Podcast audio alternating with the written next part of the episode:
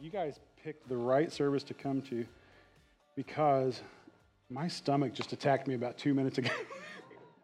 so I might have to cut this thing short. But um, it's gonna it's gonna be an interesting service. there was a service. This is so inappropriate. I'm sorry.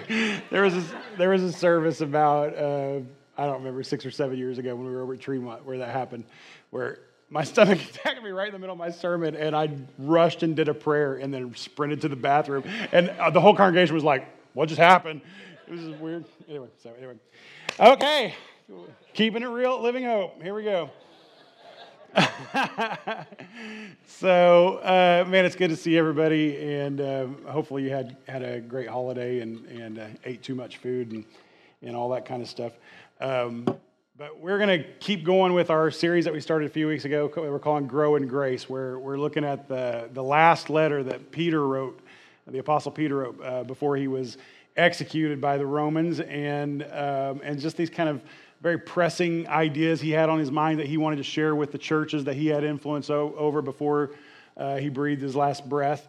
And, uh, and so we kind of got into the meat of the letter last week when he's bringing up this idea of kind of be watchful for false teachers in the church and how that can be really destructive, uh, you know, to a church. And you know, he's worried about that. And so we're, we're hitting the second part of chapter 2 today. We're starting uh, at chapter 2, 2 Peter chapter 2, verse 10.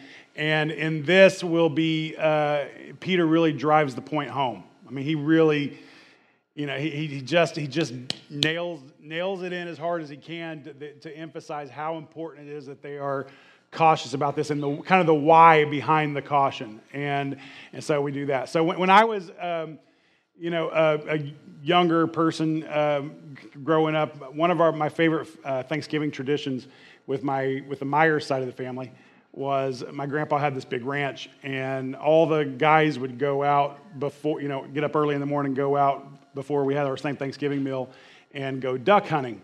And it was just a really great time. Just I loved the time out there with my uncles and you know joking around and that sort of thing. And and uh, it, it, was a lot of fun. And I grew up in uh, you know having grown up in Oklahoma, um, I grew up in a hunting family. Uh, you know I came from a long line of hunters, and so that was something that was always a a reality with our family. And I was never a big fan of hunting myself just because I, I am not patient enough. One, people hunt in cold weather, and two, you just kind of sit there in cold weather. And, and I just wasn't patient. And then squirrels. Don't get me started on squirrels.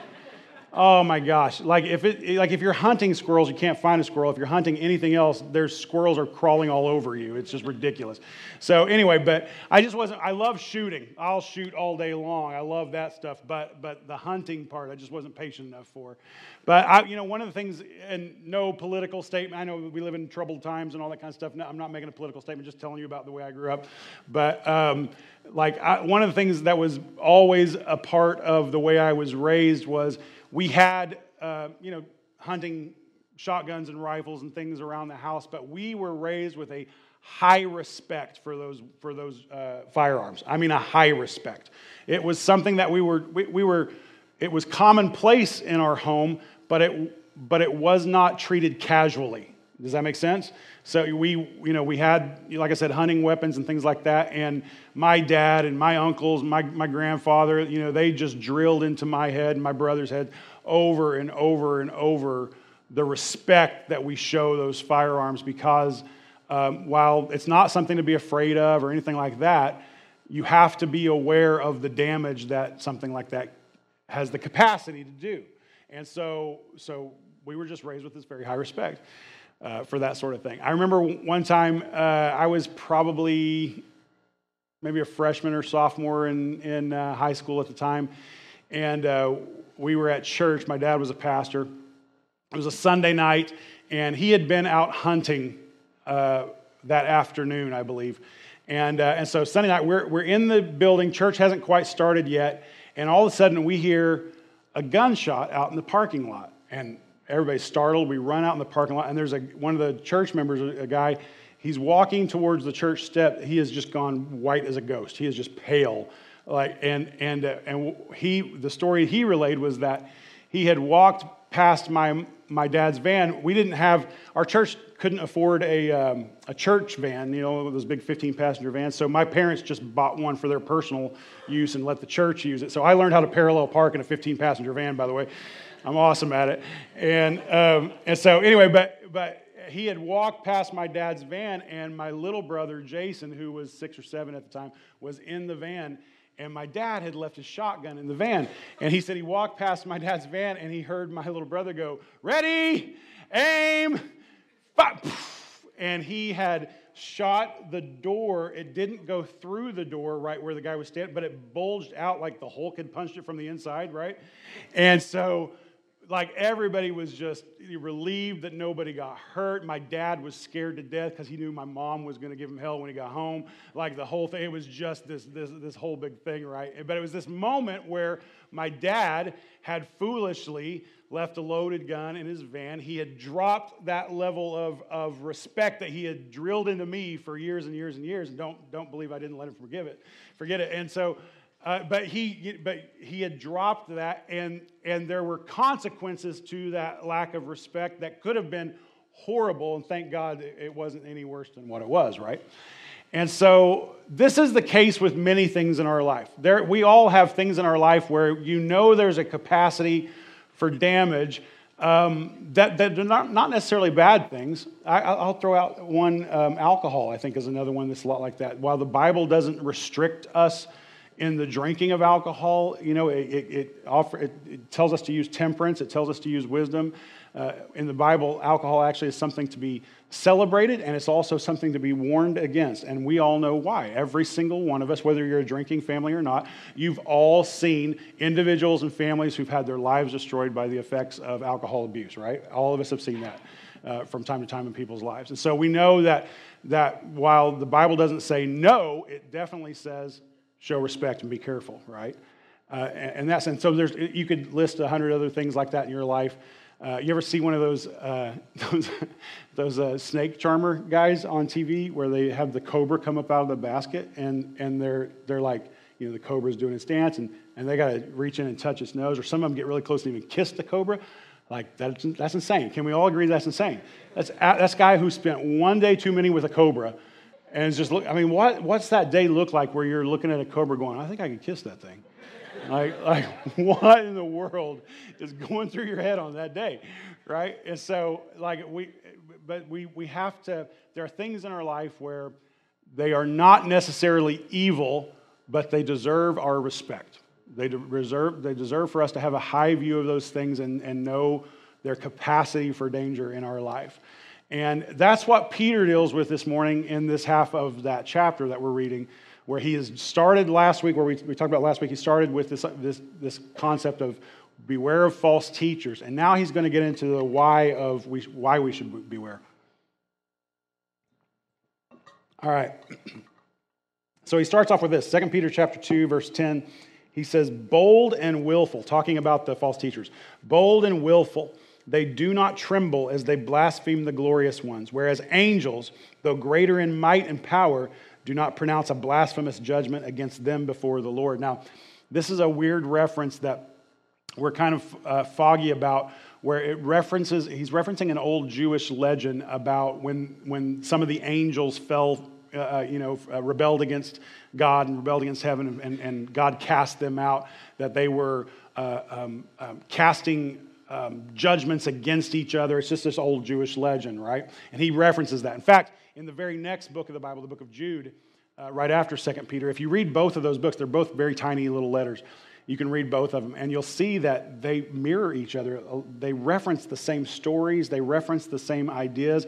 Uh, most biblical scholars believe that Jude probably had Peter's letter that we call Second Peter and, and kind of copied his letter from him with a few differences and that sort of thing. So, so but they're, they're referencing this story. It's this old Jewish legend. And his whole point in this is basically that even the angels don't blaspheme in the way, uh, or even the fallen angels didn't blaspheme in the way that these false teachers are blaspheming. He's making that point. And then he goes on and says this But these, like irrational animals, creatures of instinct, born to be caught and destroyed, blaspheming about matters of which they are ignorant, will also be destroyed in their destruction. He's like, they're bringing destruction into your church. I'm sorry about that. I just got an ESPN alert. Uh, uh, okay, all right. And so, anyway, uh, it's bad enough that I got the alert and then I had to check it. So, I, I, can tell you who's up in the polls right now. But um, anyway, so the, he, he's like, he's like these, these, these people that are bringing destruction to your church um, are going to be destroyed by what they're bringing. You know, that, that they're, they won't survive the destruction themselves. And then he says, he says, uh, uh, will also be destroyed in their destruction, suffering wrong as the wage for their wrongdoing. They count it pleasure to revel in the daytime, their blots and blemishes, reveling in their deceptions while they feast with you. He's like, these, are, these people, like, just live life their own way in the face of a God who calls them to do differently. They're bold about it. They do it in the daylight. They don't even try to hide it. They come in amongst you and try to sway you away from the gospel that saved you. And, and, uh, and, and he just, he's just emphasizing the kind of grotesqueness of the way that they try to deceive. He goes on in verse 14, he says, They have eyes full of adultery, insatiable for sin. They entice unsteady souls. They have hearts trained in greed, accursed children. Forsaking the right way, they have gone astray. They have followed the way of, and here, here comes another reference. This is to an Old Testament story. He says, They follow the way of Balaam, the son of Beor, who loved gain from wrongdoing, but was rebuked for his own transgression. A speechless donkey spoke with human voice and restrained the prophet's madness. Now, this is one of my favorite stories in all the Bible as the story of Balaam. And it's this uh, prophet who decided he was going to use his prophecy to profit, P R O F I T, uh, in money and stuff, by prophesying against the people of Israel and against the will of God. And so he's, he's on his way to do his evil deeds that he had concocted, and he's riding a donkey along the way. And God sends an angel to stop him in the path that he's riding his donkey on. He can't see the angel, but his donkey can see it. And it has a sword getting ready to strike him down and everything. The donkey gets off the road. He's like, I'm out of here, right?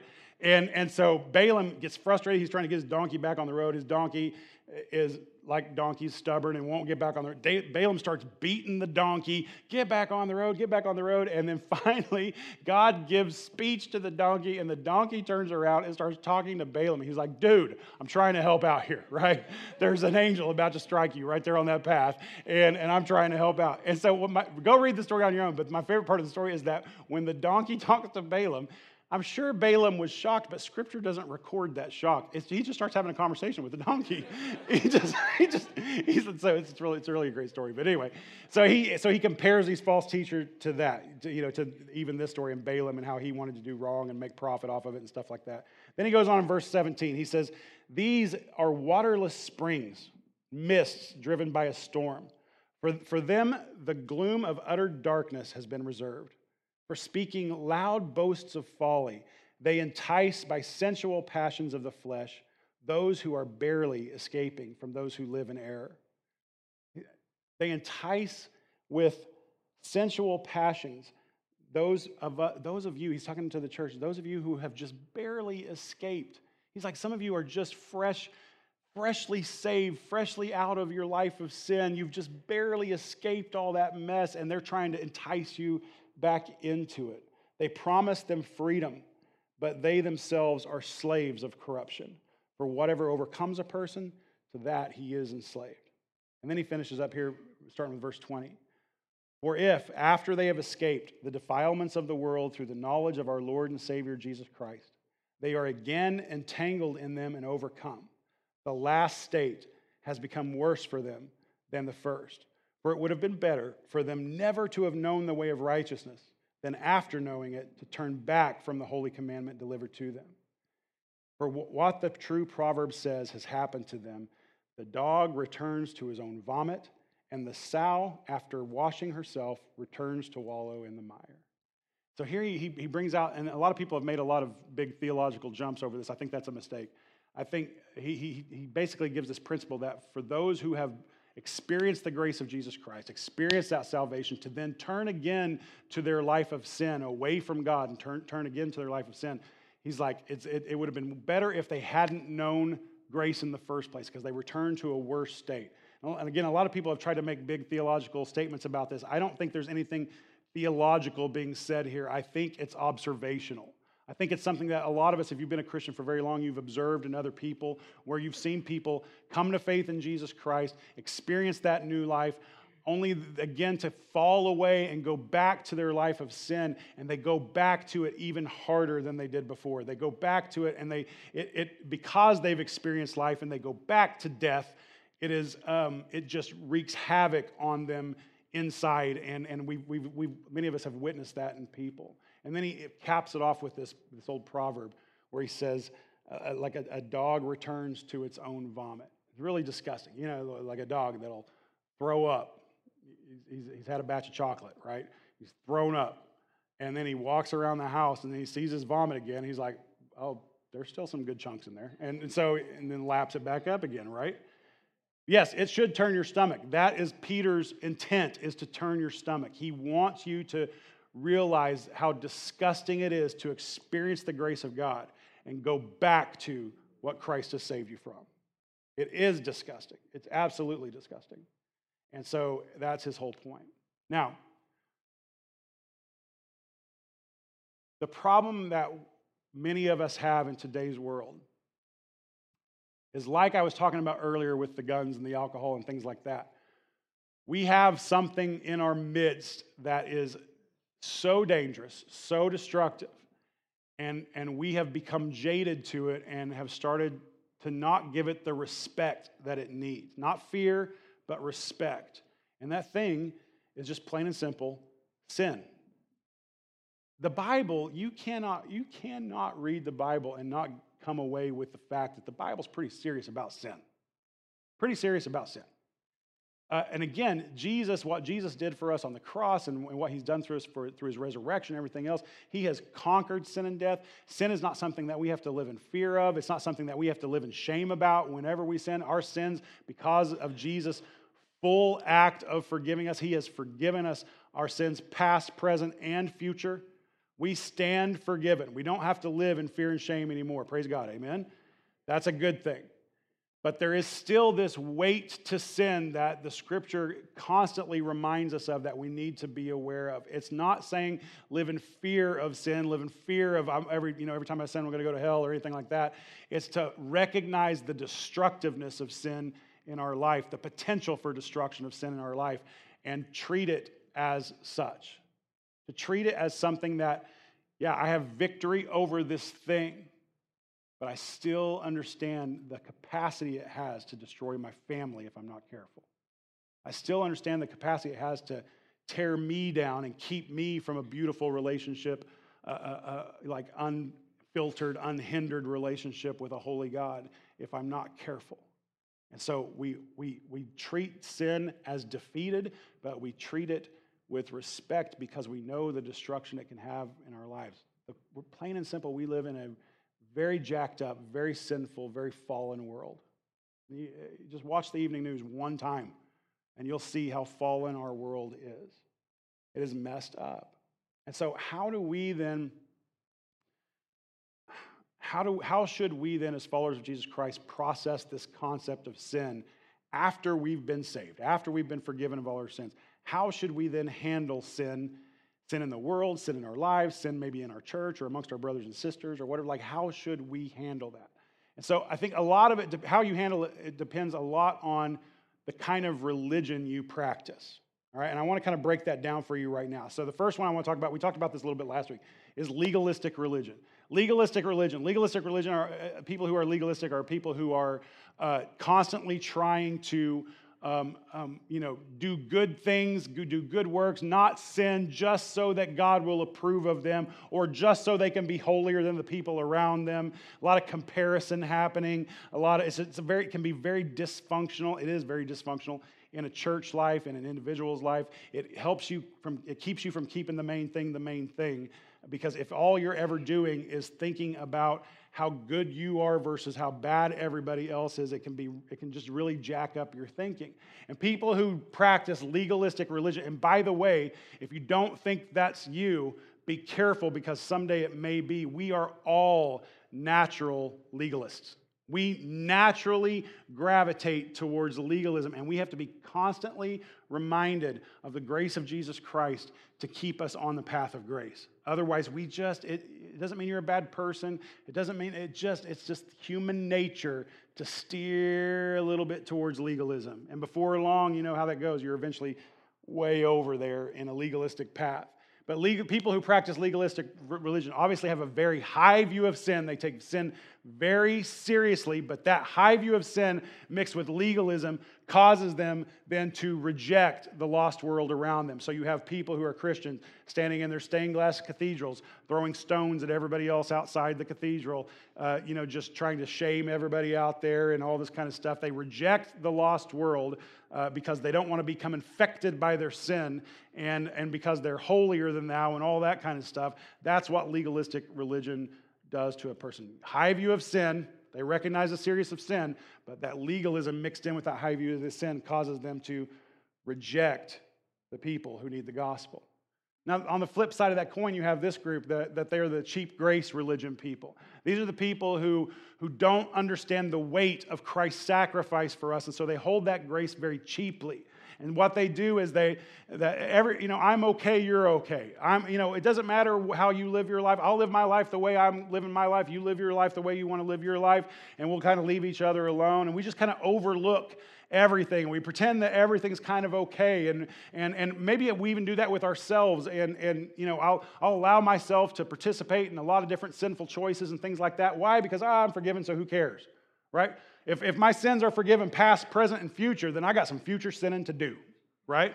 And so that, that's cheap grace type of people. They have a very low view of sin. They do not take it seriously, which causes them to have the opposite effect, a very an indifference towards a lost world.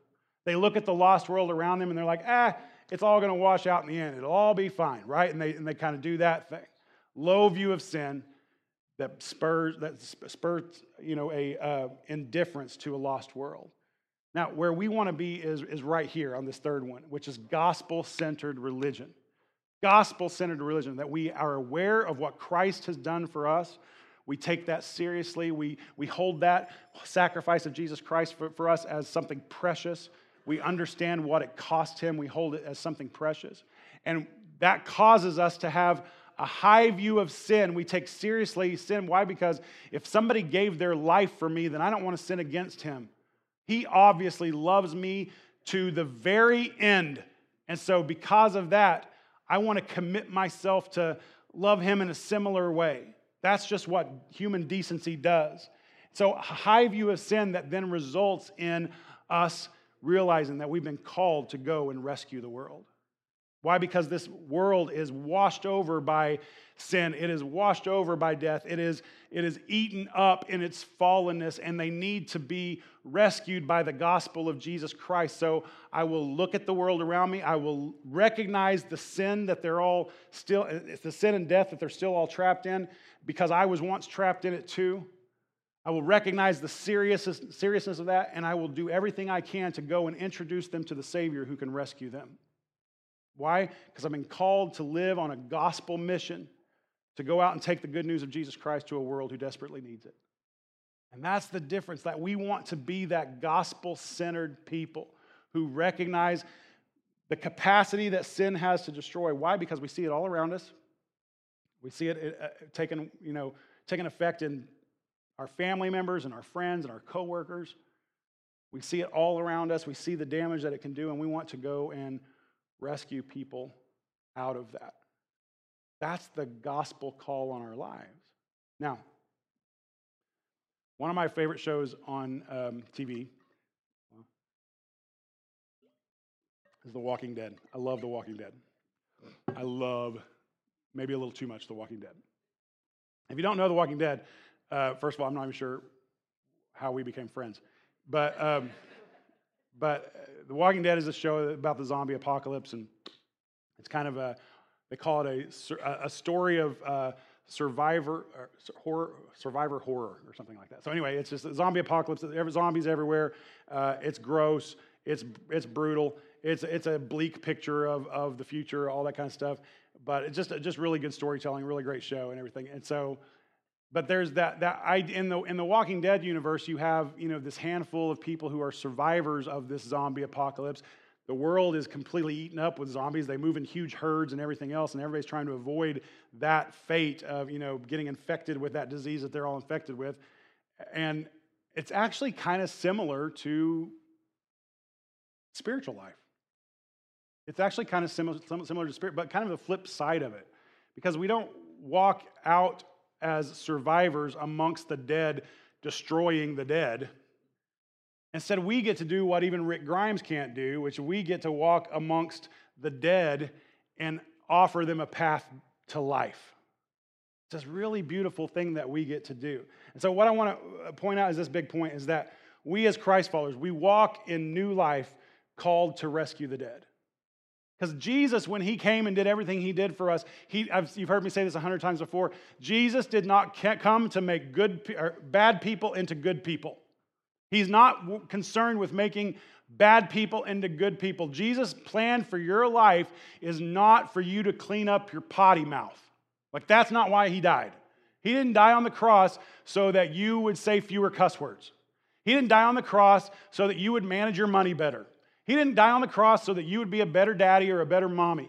He didn't do any of that. What he died on the cross for is because we were dead and he made us alive. He is not in the self improvement business, he's in the resurrection business.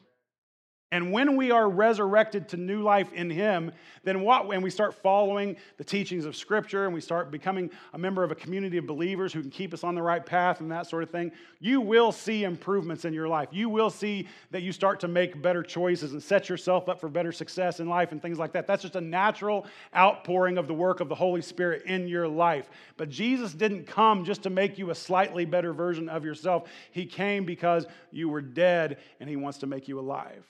And we all walk out into this world week after week as those who have been called out of death into new life amongst a people who are still walking around dead with the ability to have a gospel centered focus in our lives that will be a lifeline to those people to introduce them to a Savior who can bring them also from death into new life. It's all about life, it's all about death, it's all about how we walk in that dynamic. Now, for us to do that well, I mean, that's really that's really the tricky part. Again, we live in this very weird um, day and age where, well, first of all, like, don't go to work tomorrow and walk into work and and proclaim loudly, "You're all dead."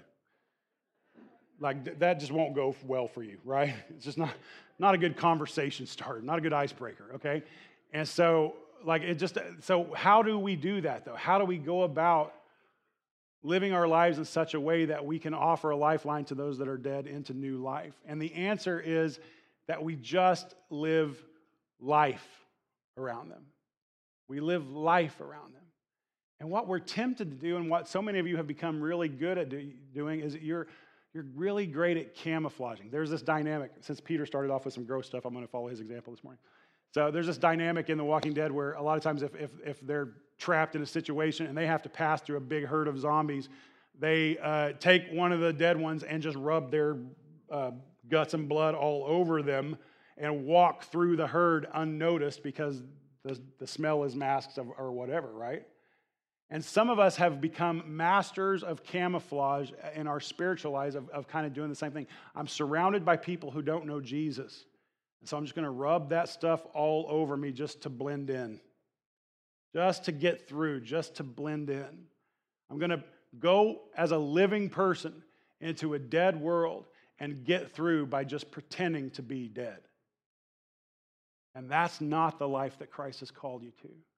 Now, He's also not called you to go out and just loudly proclaim judgmentally that everybody around you is dead and, and beat them over the head with scripture and you know be holier than thou. And i mean nobody wants a jerk right? I mean nobody's attracted to that at all. But i'm telling you if you get around uh, get around people who are uh, far from god and you begin to live a life around them that just is an example of the beautiful life, the joy, the peace that followers of Jesus Christ can experience it, will it'll be like moth to a flame. You will become so attractional, so attractive to people around you. They'll, they'll, they'll, be, they'll be looking at you going, I don't know what it is he's got. I don't know what it is she's got. But man, I need some of that. Like, how is it that that guy can go through the same cruddy circumstance I went through, but he comes out on the other side with some level of peace or even more inexplicably, joy? Like, how is that even possible? And they begin to see in your life something that's not present in theirs, and pretty soon they're asking questions. They're going through hard times in their own life, and, and because they see something different in you, now they're, they're going, you know, how, how did you deal with that?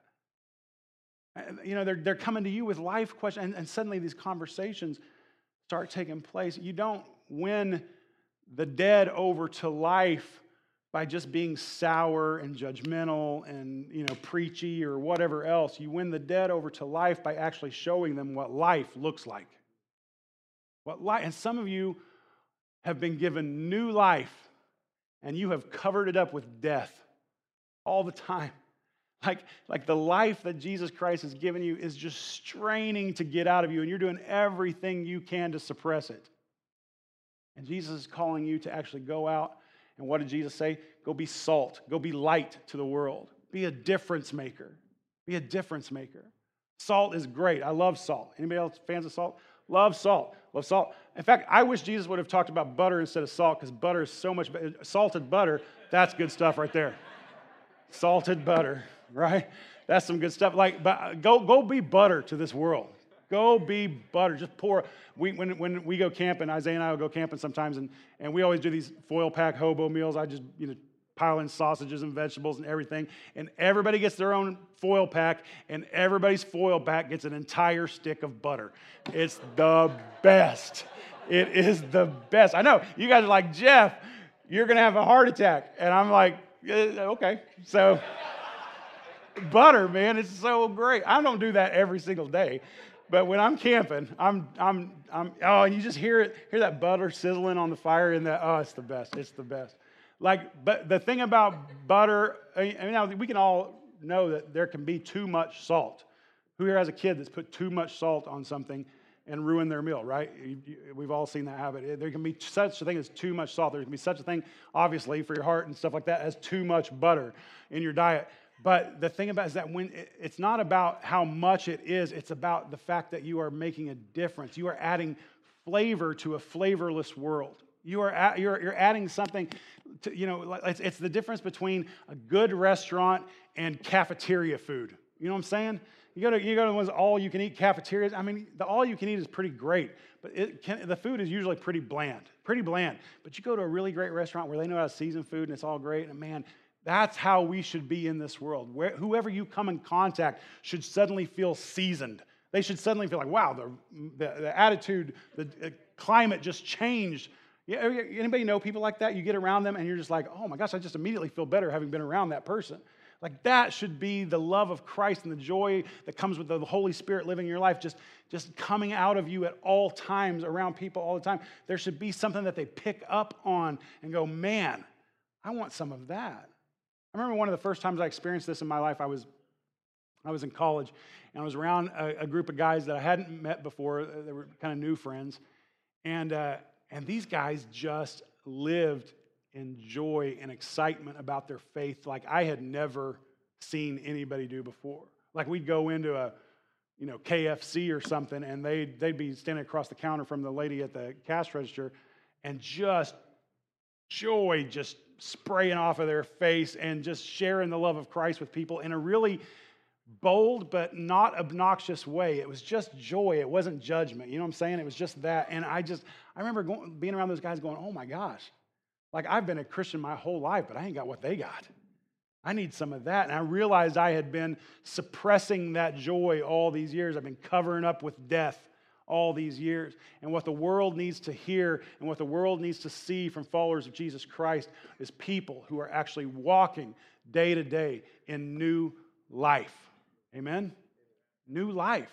That's what's available to all of us. It doesn't have to look goofy. It's, and it's not even about people who are outgoing versus people who are you know, more inward or whatever. That's not, that's not, the, that doesn't really matter. I'm telling you, even if you're, uh, you know, a very kind of closed off person, you introvert, introvert, that's the word I was looking for. Even if you're an introvert, um, you can still kind of bleed the peace of Jesus and the love of Jesus and the joy that comes with the Holy Spirit in your life. You, that can still even come out of you, even if you're an introvert. It's not about, I mean, because you might hear that, those stories and go, I'm not that type of person. I'm not really that type of person either.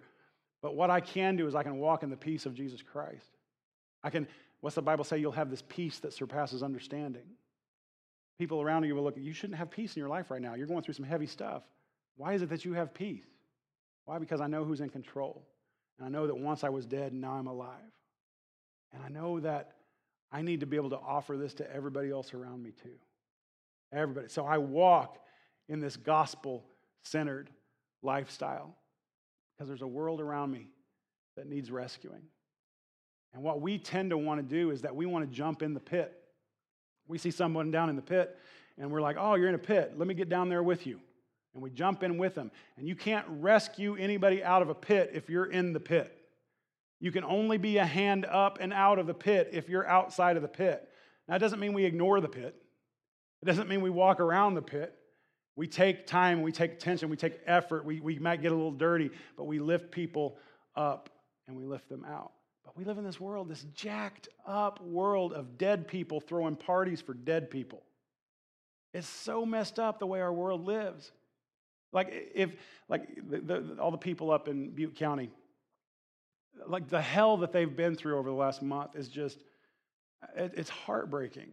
Phil was telling me some of the stories he was talking about earlier this morning. It's just, oh, it's just gut wrenching to hear that stuff that they've had to gone through, that they've had to go through, the, the loss that they've experienced materially, the loss that they've experienced relationally, just the loss of their beautiful community and, like, how do you go home to that? And all, just all of that stuff.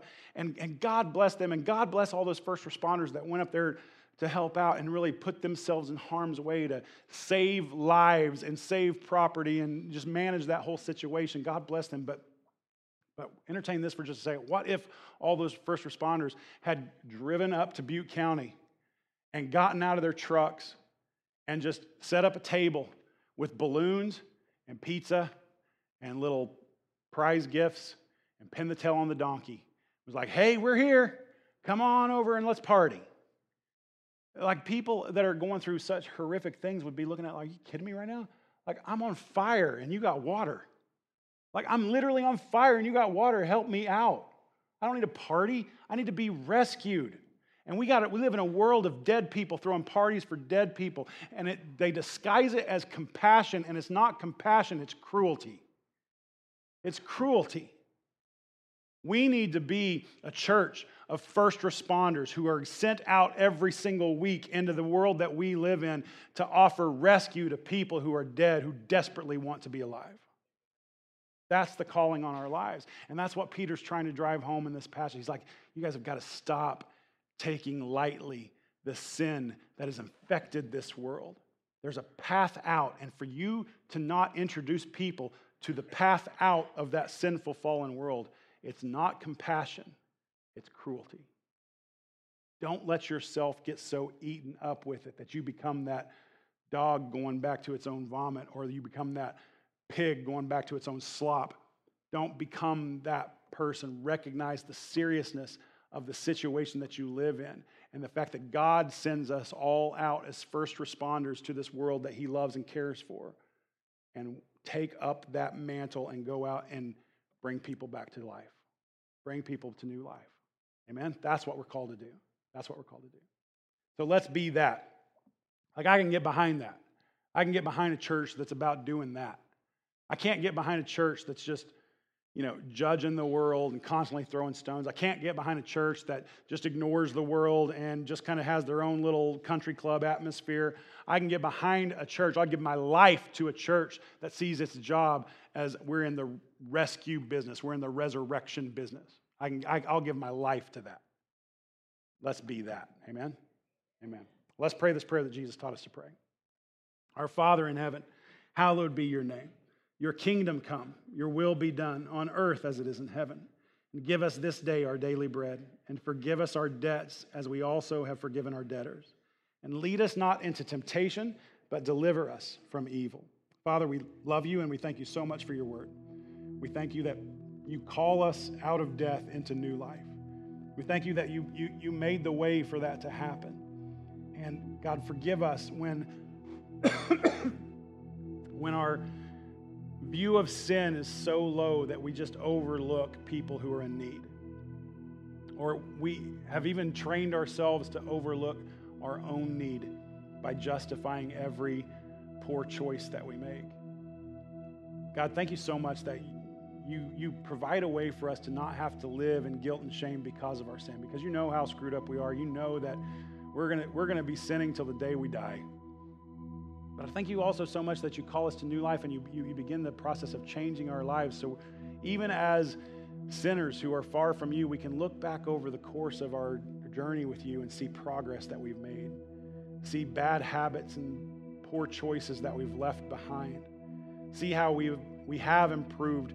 We have become better moms and dads and husbands and wives and friends, better community members. We, we, we, you, you lead us to something better than what we were. You lead us from death into life, and I, I thank you for that. But God, help us not to stop there. Help us to see the need all around us and respond to that need. Give us courage. Give us courage. Help us to leave behind the cowardly methods of just disguising ourselves with death to fit in. Give us the courage to stand up and offer people the help that they want God, more than anything, God, I pray that you would just help us to leave this room today and go out and live a life, a real new life, a resurrection life in front of the people around us. A life that's so attractive, so contagious that people around us will just immediately see you and want some of that. So guide us in that path. We pray all this in Jesus' name. Amen. Amen. God is good. Amen. Amen. Hey, it's good to see everybody. We'll see you next week when it will actually be December, which is crazy. Crazy. All right. See you, see you later. Have a good week.